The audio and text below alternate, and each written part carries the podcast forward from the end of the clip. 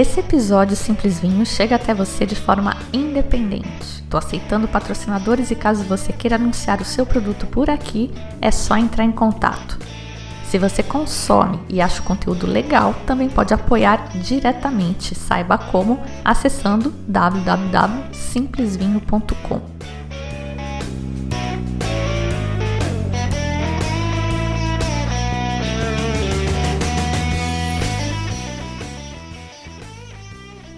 Olá, bem-vindos ao Simples Vinho, onde a gente desfruta toda a complexidade do vinho de forma simples, quase um bate-papo. E no bate-papo de hoje voltamos a falar de um dos personagens centrais na história dos vinhos californianos que fizeram bonito no julgamento de Paris. Antes da gente começar, dois anúncios rapidinho. Continuo a caça dos meus padrinhos Tiago Souza e Diogo Rodrigues de Souza. Não são parentes, um escreve com Z, o outro com S. Padrinhos, entrem em contato comigo porque tem um monte de material legal, tem podcasts extras que eu quero passar para vocês em agradecimento ao carinho que vocês demonstraram e ao apoio ao Simples Vinho.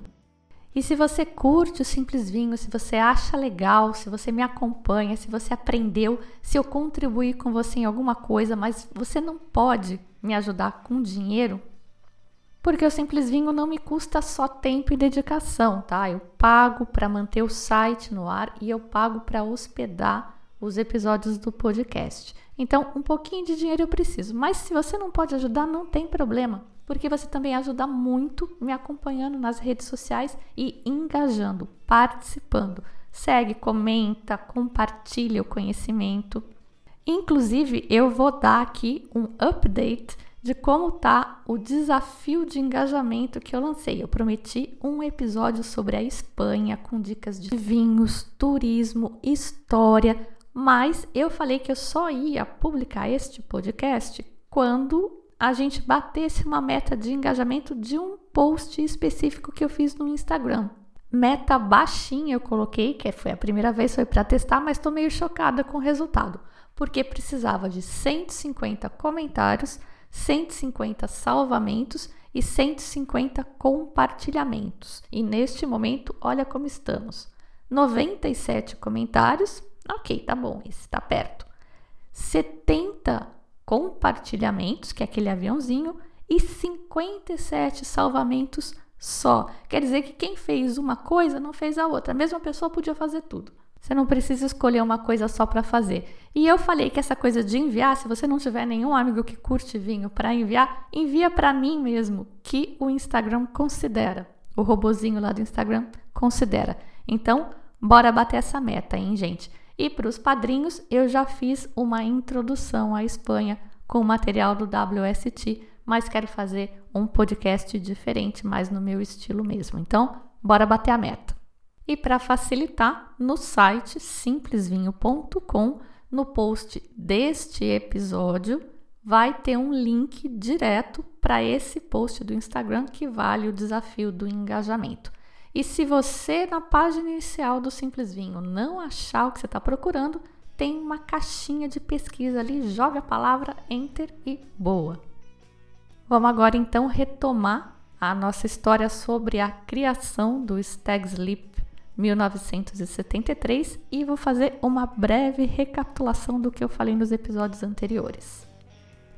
Warren Winiarski é um descendente de poloneses, nascido e criado em Chicago, nos Estados Unidos, num bairro polonês, que se apaixonou pela arte do bem viver que ele conheceu na Itália quando estava estudando Maquiavel. É um acadêmico. Em busca desta vida mais simples e bucólica pela qual ele se apaixonou, ele enfiou numa van a família, uma esposa e dois filhos, e se mandou para a Califórnia, onde ele tinha um emprego como aprendiz de winemaker com o Lee Stewart na Sovereign Cellars. Sabia nada de vinho, nunca tinha mexido com uva, com nada. O cara estudou Maquiavel, essa é a especialidade dele. Ficou dois anos na Sovereign Cellars, dali foi para Robert Mondavi Winery, que estava recém sendo construída, e ficou mais dois anos lá. Saiu de lá para focar no sonho dele de fazer o vinho perfeito. O modelo dele, o melhor vinho do mundo para ele, era o Mouton Rothschild, Premier Grand Cru de Bordeaux. O Winiarski estava convencido de que ele podia fazer um vinho no estilo do Mouton Rothschild lá na Califórnia, era só uma questão dele achar o terroir certo, o lugar certo. E ele estava nessa busca, estava matando um leão por dia ali na, na lida, na vida, trabalhando como consultor. E numa feliz casualidade, ele provou um vinho feito no quintal por um cara chamado Nathan Fay, que tinha decidido plantar Cabernet Sauvignon num lugar que ninguém achava na época que fosse bom para Cabernet Sauvignon. Chamaram ele de louco. E essa propriedade do Nathan Fay, onde ele planta esse Cabernet Sauvignon que fez esse vinho que o Viniarski provou e que achou que era esse o vinho que ele queria fazer, fica num lugar chamado Stag's Leap Palisades. Essa história toda foi contada em detalhes no episódio passado. A gente viu que o Viniarski provou o vinho do Fei, que esse vinho que o Fei fazia para consumo próprio, porque ele vendia uvas, né? O Vinyarsky provou o vinho dele, achou sensacional, mas fingiu demência, né? Fingiu que não, falou: ah, parabéns, obrigada, tchau. Mas na cabeça dele, ele já estava mirabolando mil planos porque ele precisava comprar uma terra ali. Ele estava convencido de que o segredo do vinho era terra. Só que ele era um duro. Ele não tinha um gato para puxar pelo rabo e a essa altura ele tinha um filho a mais, então a família tinha crescido lá na Califórnia. Então ele precisava não só achar um lugar que tivesse à venda com esse suposto solo maravilhoso e precisava levantar a grana para comprar. Na primeira parte ele deu sorte. Tinha uma propriedade à venda ali por perto chamada Hyde Ranch, onde tinha plantado ameixa, cereja, maçã e uva de mesa. Os donos estavam pedindo 120 mil dólares e ele conseguiu negociar para 110 mil Aí ele quebrou o porquinho dele lá, raspou o tacho, raspou o tacho da mãe, né? A mãe dele tinha oferecido as economias dela para ele realizar o sonho dele. Conseguiu juntar 50 mil para dar de entrada no negócio. Ele levou quase um ano para conseguir fechar o negócio e fechou em 22 de fevereiro de 1970. No dia anterior, ele tinha registrado oficialmente os nomes Stag's Leap Vineyard e Stag's Leap Wine Cellars no estado da Califórnia. Stag's Leap era o nome das montanhas rochosas atrás da propriedade.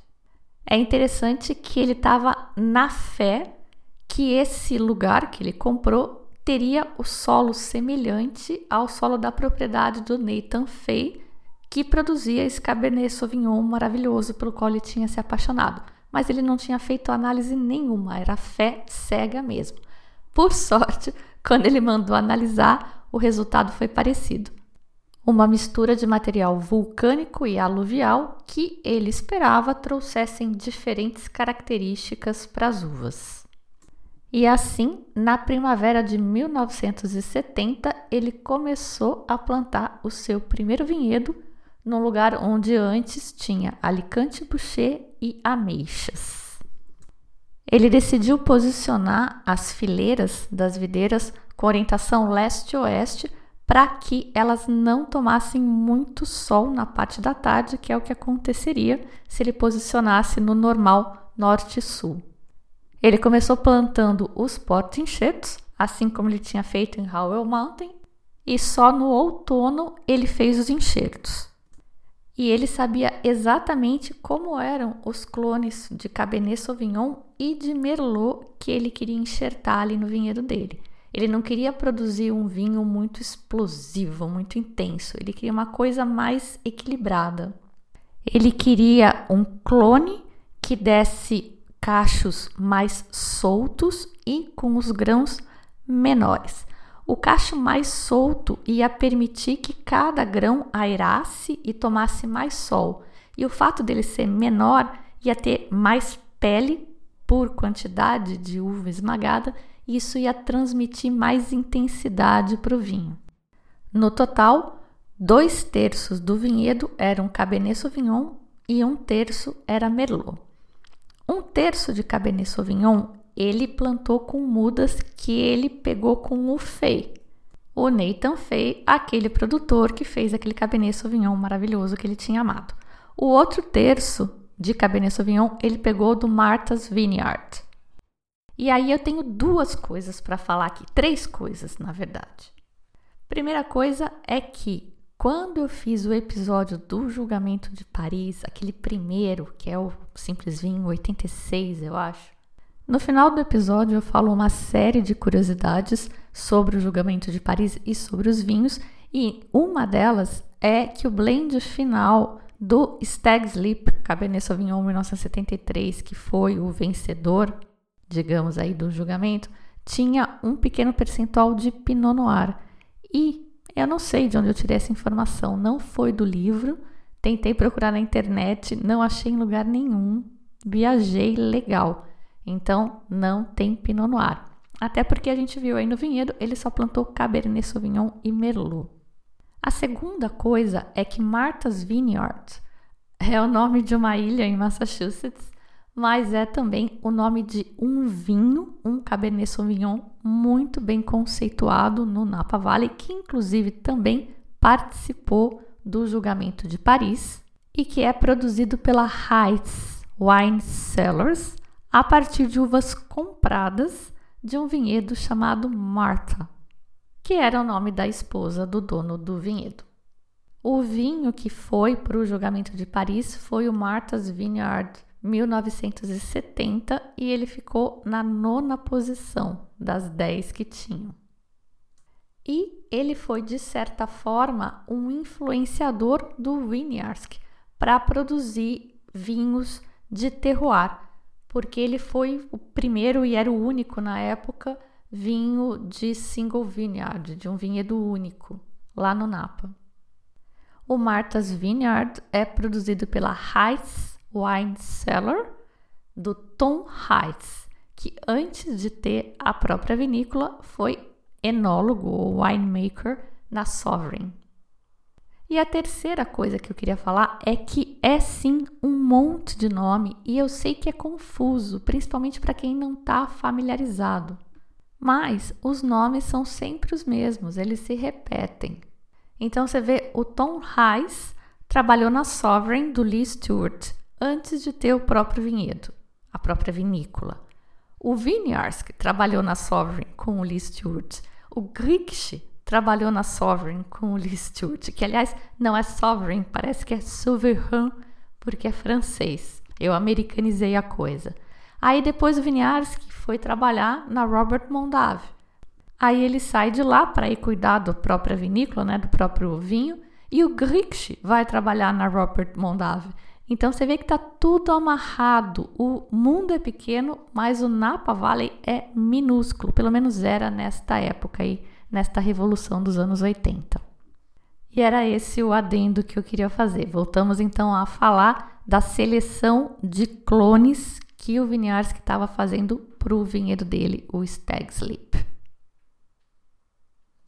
Já o Merlot, ele pegou de um lugar chamado Zuckerman Island, em Sacramento Valley, porque ele acreditava que aquele Merlot, aquele clone, era melhor do que os clones que o pessoal estava plantando no Napa na época. E tinha lá na propriedade um vinhedo de Petit Syrah que ele resolveu deixar porque estava produzindo já para ele vender as uvas e ajudar no fluxo de caixa enquanto o Cabernet e o Merlot dele demoravam aí para começar a produzir. Demora pelo menos três anos para começar a produzir. Feito isso, ele teve que cuidar da parte financeira dele. Ele calculou que ele precisaria levantar mais 100 mil dólares para ter capital de giro. E ele decidiu que ele ia querer 10 sócios, cada um com ações de 10 mil dólares para completar esses 100 mil que ele precisava. Ele começou oferecendo para os amigos, daí para os amigos dos amigos, acabou botando anúncio no jornal e tudo, enfim, juntou os 10 investidores que ele precisava. Ele sabia que ele ia precisar de mais dinheiro no futuro, mas esse era o começo. E ainda pegou mais 80 mil em empréstimo pessoal. E eu tô dando os valores para tentar dar a dimensão da coisa na época. Então, por exemplo, quando o Winiarski foi trabalhar como winemaker na Robert Mondavi, ele ganhava 500 dólares por mês, o que eu acho que era um bom dinheiro até para a época. Já aqui, quando ele veio trabalhar no vinhedo próprio dele, abriu essa joint venture e arrumou esses investidores todos, ele tirava um prolabore de 300 dólares por mês só para sustentar a família toda. Aí apareceu uma casa para vender ali perto de onde ele tinha construído os vinhedos. E ele ficou encantado, tinha vista para os vinhedos dele, ficava a menos de uma milha de distância, chamou a mulher, a mulher achou tudo lindo também. E quando ele descobriu que custava 37 mil dólares, ele achou uma barganha o negócio. Só que quando ele foi fechar de fato, não era 37 mil, ele tinha entendido mal. Era 137 mil, que era uma grana que ele não tinha. Ele tinha pagado 110 mil na terra dos vinhedos e já tinha se assim, endividado até os tubos para fazer isso. Mas aí ele pensou em construir a vinícola nesse lugar. Então ele ia morar lá, mas também ia servir como uma sede administrativa para receber jornalistas, turistas etc. Ele já sabia que isso ia ser importante. Bora então juntar mais investidores para essa nova empreitada. A essa altura da vida ele já estava craque de fazer business plan. Também já aproveitou e pegou mais um empréstimo pessoal no banco de 120 mil, porque, né? Vai que. E foi assim que a família Winiarski, na primavera de 1972, se mudou da casa de Wells Fargo, na Howell Mountain, para Parker Hill.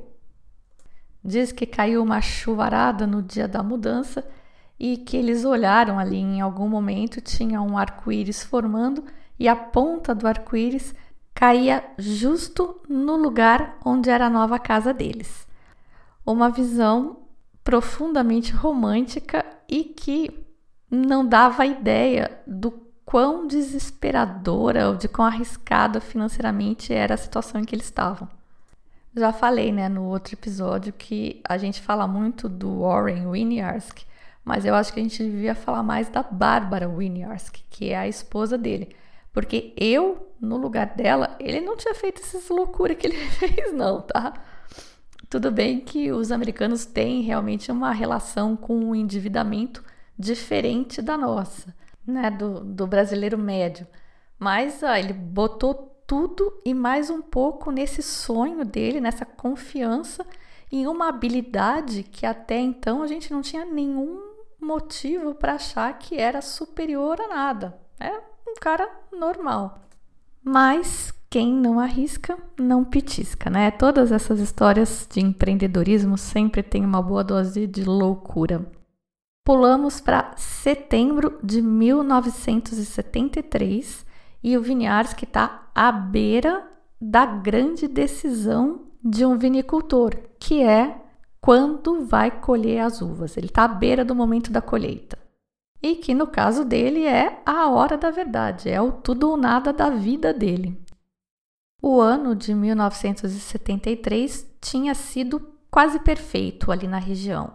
Muitos dias de sol, dias secos, alguns picos de calor, mas pouco. No geral, o ano tinha sido mais frio, mais ameno do que os anos anteriores ele tinha convencido o André Tchelischev a ajudá-lo. Ele sabia do risco que era ficar muito emocionado e cego pelo amor dele pelos vinhos e não perceber algum erro. Então ele queria uma pessoa de fora para criticar mesmo, para ajudar, especialmente na parte da prova de vinhos. Mas nesse dia em setembro, o Tchelischev estava lá para provar as uvas e ajudar na decisão do momento da colheita. Eles vão andando pelo vinhedo, pegando uvas aleatoriamente de todos os lados e provando para ver como é que elas estão. O Vinharsky estava muito satisfeito com as uvas dele, mas claro, né, ele queria ouvir uma segunda opinião. E ficou muito feliz quando o Chef falou que as uvas tinham um gosto de mel e estavam maravilhosas. Mas ainda não era o momento de colher. Tinha que esperar alguns dias e tinha que ficar esperto se fosse ter uma onda de calor ou uma chuvarada, que podem prejudicar o vinho. Os produtores usam no campo também um instrumento chamado refratômetro. Ali você coloca uma gota do suco de uva, ele tem uma escala e você olha pela lente e ele te mostra quantos graus Brix tem aquela uva. Quando chegou perto de 23 Brix, o Viniarski sabia que estava quase na hora de colher, estava por ali. Mas o mais importante mesmo é a amostragem das uvas, o gosto das uvas. E tem que pegar uvas de vários lugares porque elas não amadurecem de forma uniforme num cacho ou mesmo numa fileira. O livro, vocês sabem, é bastante romantizado, então ele compara a decisão de quando fazer a colheita a um general decidindo quando lançar uma invasão. E era uma decisão que o Winiarski ia ter que fazer sozinho. E foi numa bela tarde, no dia 22 de setembro, que ele achou que a hora tinha chegado. Os sabores da uva estavam bons, a casca estava com uma estrutura de taninos sedosa, mais firme e o tempo estava quente. Então, esperar mais ia só aumentar o teor alcoólico do vinho. A disponibilidade da mão de obra era outra decisão importante a considerar, porque ele ia ter que contratar trabalhadores para fazerem a colheita e eles estavam disponíveis para o dia seguinte e talvez não estivessem para o próximo. O Viniarski, nessa época, já estava com uma concepção do vinho ideal bastante diferente do que era corrente no Napa Valley na época. Os caras achavam que quanto mais era melhor. E ele estava numa ideia mais comedida, numa coisa mais balanceada. E como bom estudante de filosofia que ele era, ele usou a teoria do retângulo de ouro para descrever o vinho que ele buscava. Provavelmente nenhum outro produtor de vinho nunca tenha feito essa analogia. Para os gregos, a beleza resulta da harmonia entre coisas opostas, e o retângulo de ouro é um exemplo dessa beleza. O quadrado seria perfeito, mas ele é meio chato, assim, meio boring, um tédio, porque ele é muito perfeitinho. No retângulo de ouro, a relação entre o lado menor e o maior é igual à relação entre o lado maior e a soma do lado maior com o lado menor. O Partenon em Atenas seria um exemplo de arquitetura baseada no conceito do retângulo de ouro. E alguns classicistas também veem essas proporções de ouro em coisas como música, girassóis, conchas do mar e etc. E o Winiarski explicou que ele buscava essa harmonia de opostos no vinho dele, no Cabernet Sauvignon dele. Então a fruta tinha que ser macia e os taninos tinham que ser duros. Era por conta dessa filosofia também que ele preferia um blend de Cabernet Sauvignon com Merlot do que um Cabernet Sauvignon 100%, o que era a prática predominante na época. O Cabernet Sauvignon entraria com força e estrutura e o Merlot com a suavidade. E foi decidido então que a colheita começaria na manhã seguinte, em 23 de setembro de 1973. Pela metade da tarde, eles tinham coletado 8,3 toneladas de uvas, sendo 4 toneladas e meia de Cabernet Sauvignon e 3,8 toneladas de Merlot. Não foi tudo colhido de uma vez. A colheita continuou ainda por vários dias, de acordo com a maturação apresentada por cada bloco ou até mesmo por cada fileira de uvas. A colheita terminou dia 3 de outubro, totalizando 32 toneladas. As uvas foram fermentadas em tanques de aço projetados pelo próprio Winiarski. E ele projetou esses tanques com base em fotos que ele viu numa revista dos tanques que estavam sendo usados no Chateau Latour, em Bordeaux. E de novo tem aí a ideia do triângulo de ouro. Eles pareceram esses tanques quando o Vinharsky viu na foto, ele achou que eles tinham uma proporção certa entre largura e altura. Se o tanque for muito fino e alto, vai formar um chapéu muito espesso, o chapéu são as cascas de uva que são empurradas para cima com a fermentação. E é preciso que o líquido tenha bastante contato com esse chapéu para extrair as coisas da casca. Cor, tanino e sabores. Já se o tanque for muito largo e muito baixinho, o contato vai ser muito grande e o vinho vai extrair muitas coisas, vai ficar muito poderoso, muito forte. E os tanques tinham controle de temperatura para fermentação, o que era mais comum na Califórnia do que na França na época. Para fermentação, ele usou leveduras que ele pegou com o pessoal da Beaulieu. A fermentação demorou seis dias, durante os quais ele mal dormiu, controlando a evolução dos níveis de açúcar, da temperatura, provando os vinhos. A fermentação em cada tanque terminou em tempos diferentes, de acordo com quando ela tinha sido iniciada. E o vinho produzido ali foi separado em dois: o free run, que é aquele que escapou da casca naturalmente, sem pressão nenhuma, e o que foi prensado depois. Esses vinhos foram mantidos separados. A única ajuda que ele teve durante todo o processo foi de um amigo que ele fez no Vale, o Wes Schramm, que é adventista de sétimo dia. Então ele ajudou até o negócio virar vinho. Quando virou vinho, ele parou de mexer. No outono, o vinho passou pela fermentação malolática induzida, que era um processo relativamente novo, mais que o Vineyards tinha aprendido na Sovereign e tinha usado na Mondave. E novamente o starter, né, o iniciador da malolática, foi material que ele conseguiu na Beaulieu. Só que a essa altura já estava frio, pelo menos à noite estava frio. E a fermentação malolática precisa de pelo menos 7 graus Celsius. E a vinícola não era aquecida, imagina ar-condicionado, um luxo e ele não tinha como passar água quente na parte externa dos tanques para aquecer, como ele tinha passado água fria para manter a temperatura da fermentação. Então ele comprou cobertores térmicos e embrulhou os tanques com esses cobertores térmicos para manter a temperatura e manter a fermentação malolática. Logo depois do Thanksgiving, tinha terminado a fermentação malolática e era chegada a hora de apresentar o oxigênio para o vinho, porque até então ele estava protegido de oxigênio, e começar o processo de evolução dele. Foram feitas duas clarificações com gelatina. A clarificação é um processo em que o cara bota gelatina lá, uma proteína, na verdade, e essa proteína atua como um catalisador para a precipitação de substâncias que estão boiando ali no, no vinho, que vão deixar ele turvo e tal. É uma limpeza. E aí o vinho foi mandado para barricas novas de 225 litros de carvalho francês dos bosques de Nevers com tostagem leve. Isso o Cabernet Sauvignon, porque o Merlot, que fermentou separado e que estava todo sendo tratado separado, foi enviado para tonéis de 500 litros, também de carvalho francês de Nevers. Tonéis maiores, porque o merlot, ao ser mais leve, mais delicado, vai ficar melhor se tiver menos contato com a madeira do que o Cabernet Sauvignon.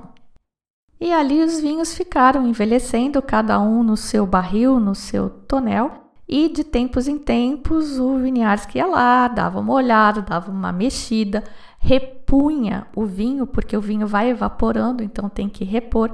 Se não repuser, vai formar uma camada de oxigênio ali dentro, pode desenvolver flor, tipo Jerez, que hoje em dia tem gente usando, né? Na, na Argentina, o El Inimigo Chardonnay é um vinho que tem flor de levedura, mas não era a ideia na época, então precisa repor o vinho que evaporou. Ele também tinha separado um pouco do vinho inicial em recipientes de vidro para poder ir comparando a evolução do que estava na madeira com o que estava fechado ali no vidro protegido do ar. E tinha que provar de todos os barris porque cada um evolui de um jeito, seja porque um está mais alto, outro está mais baixo, a temperatura é diferente, ou enfim, é um organismo vivo, então tem que provar de todos. E a próxima grande decisão do enólogo é quando tirar o vinho do barril e engarrafar. E além disso, o Vinharsky tinha que considerar o blend, como que ele ia fazer o blend, qual que ia ser a composição final do vinho dele. Ele tinha Cabernet Sauvignon e Merlot para escolher e o Chef ajudou. No final, eles decidiram fazer com 10% de Merlot. Aí tira dos barris, junta tudo isso num tanque para fazer um blend para misturar tudo e aí ele fez uma nova clarificação, dessa vez com clara de ovo. Porque o Winiarski achava que a clara de ovo deixava um gosto sutil no vinho que lhe era agradável, que ele gostava. E dessa eu não sabia e fiquei com muita vontade de provar a diferença com e sem clara de ovo para ver se eu sou capaz de perceber. Enfim, vinho pronto, blend pronto, bora engarrafar. Foi a família inteira engarrafar, inclusive as três crianças que agora tinham 13, 10 e 7 anos. Tudo super manual. Tinha até uma engenhoca que enchia as garrafas, mas não enchia ao mesmo tempo todas. Então, quem estava controlando ali tinha que rebolar para nenhuma garrafa transbordar.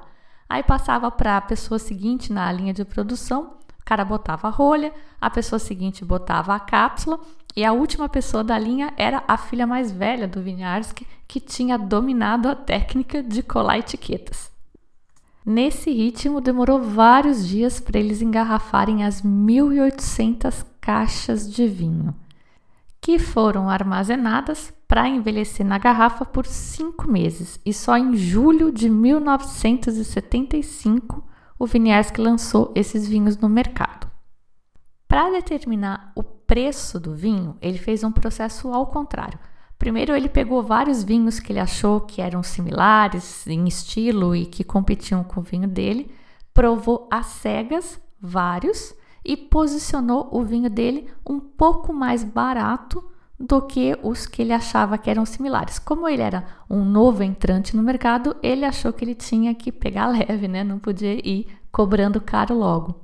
Então, ele concluiu que o vinho dele tinha que ser um pouco mais barato que vinhos equivalentes que já eram conhecidos no mercado.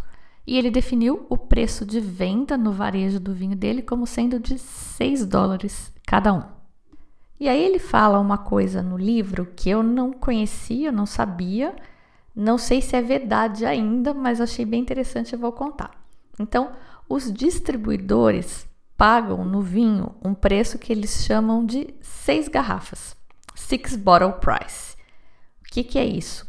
Eles compram uma caixa de 12 vinhos, mas pagam o preço do varejo de seis, ou seja, 50% de, de desconto. O distribuidor paga metade do preço sugerido no varejo, que no caso dele eram 6 dólares.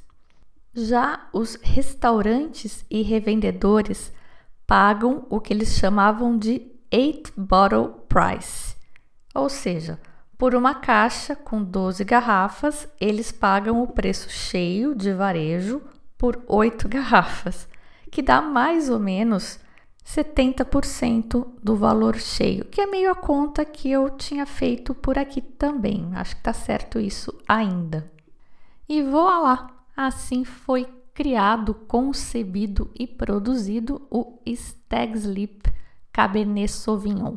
A primeira safra que saiu ao mercado foi a 1972, mas a que ficou famosa foi a 1973, que ganhou o julgamento de Paris. Saiu ao mercado a 6 dólares e quando ganhou o julgamento em 1976, já estava custando 7 dólares e 20, mais ou menos aí, dependendo da loja. Uma garrafa desta safra hoje pode ser adquirida por 6.700 dólares mais taxas nos Estados Unidos. Se você não fizer muita questão da safra, a mais nova que eu encontrei foi a 2018 por 180 dólares.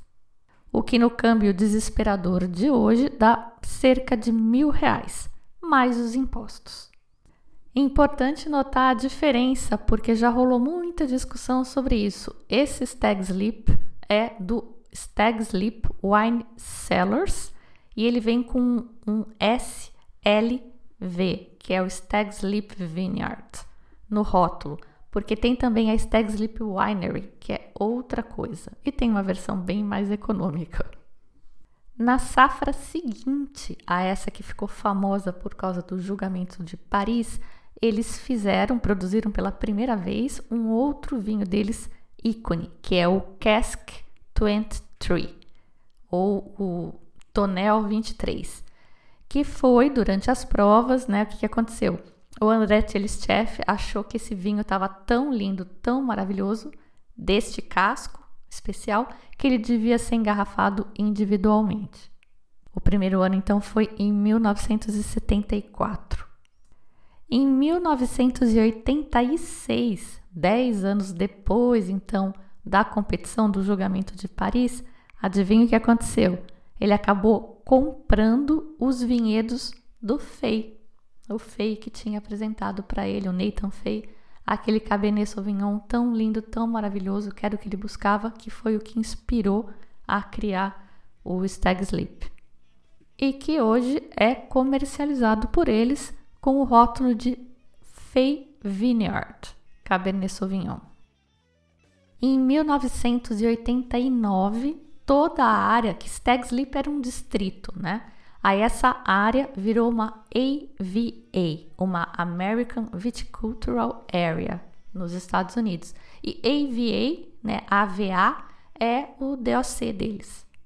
E essa vinícola que começou com o sonho de um filho de imigrantes poloneses que arrastou a família para o Vale do Napa num carro velho, tão velho e tão caindo aos pedaços que eles tinham que descer do carro nas subidas para o carro dar conta de subir não tinha um gato para puxar pelo rabo, se endividou até a alma para comprar o terreno para plantar as uvas, depois para construir a vinícola. Bom, essa vinícola hoje é uma obra de arte para deleite dos turistas. A cave foi desenhada pelo arquiteto Javier Barba e tem mais de 3 mil metros quadrados de túneis escavados ali na, na área.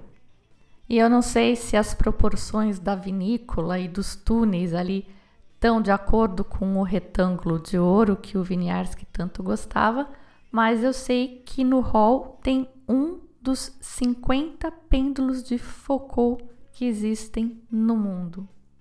O pêndulo de Foucault, para fechar com chave de ouro aqui esse podcast, foi um experimento concebido pelo físico francês Jean-Bernard Léon Foucault que em 1851 demonstrou que a Terra rotaciona em torno do seu próprio eixo.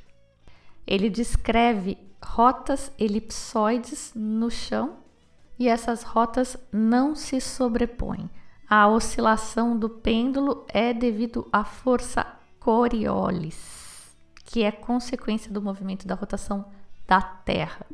A velocidade e a direção da rotação do plano pendular permitem determinar a latitude do local aonde está este pêndulo. Ele gira no sentido horário no hemisfério norte, no sentido anti-horário no hemisfério sul e no equador ele não gira, sendo que nos polos uma rotação completa do plano de oscilação do pêndulo dura exatas 24 horas. Você tira o cara da ciência, mas você não tira a ciência do cara. Completamos então uma das histórias dos vinhos californianos no julgamento de Paris, a história do Winiarski e a história do Stag Sleep Cabernet Sauvignon. Tô devendo ainda a evolução da história do Mike Grix e do Chateau Montelena, o Chardonnay, que ganhou a competição ao julgamento de Paris. Eu sou a Fabiana Knossaisen e vou ficando por aqui com um simples vinho. Tchim, tchim.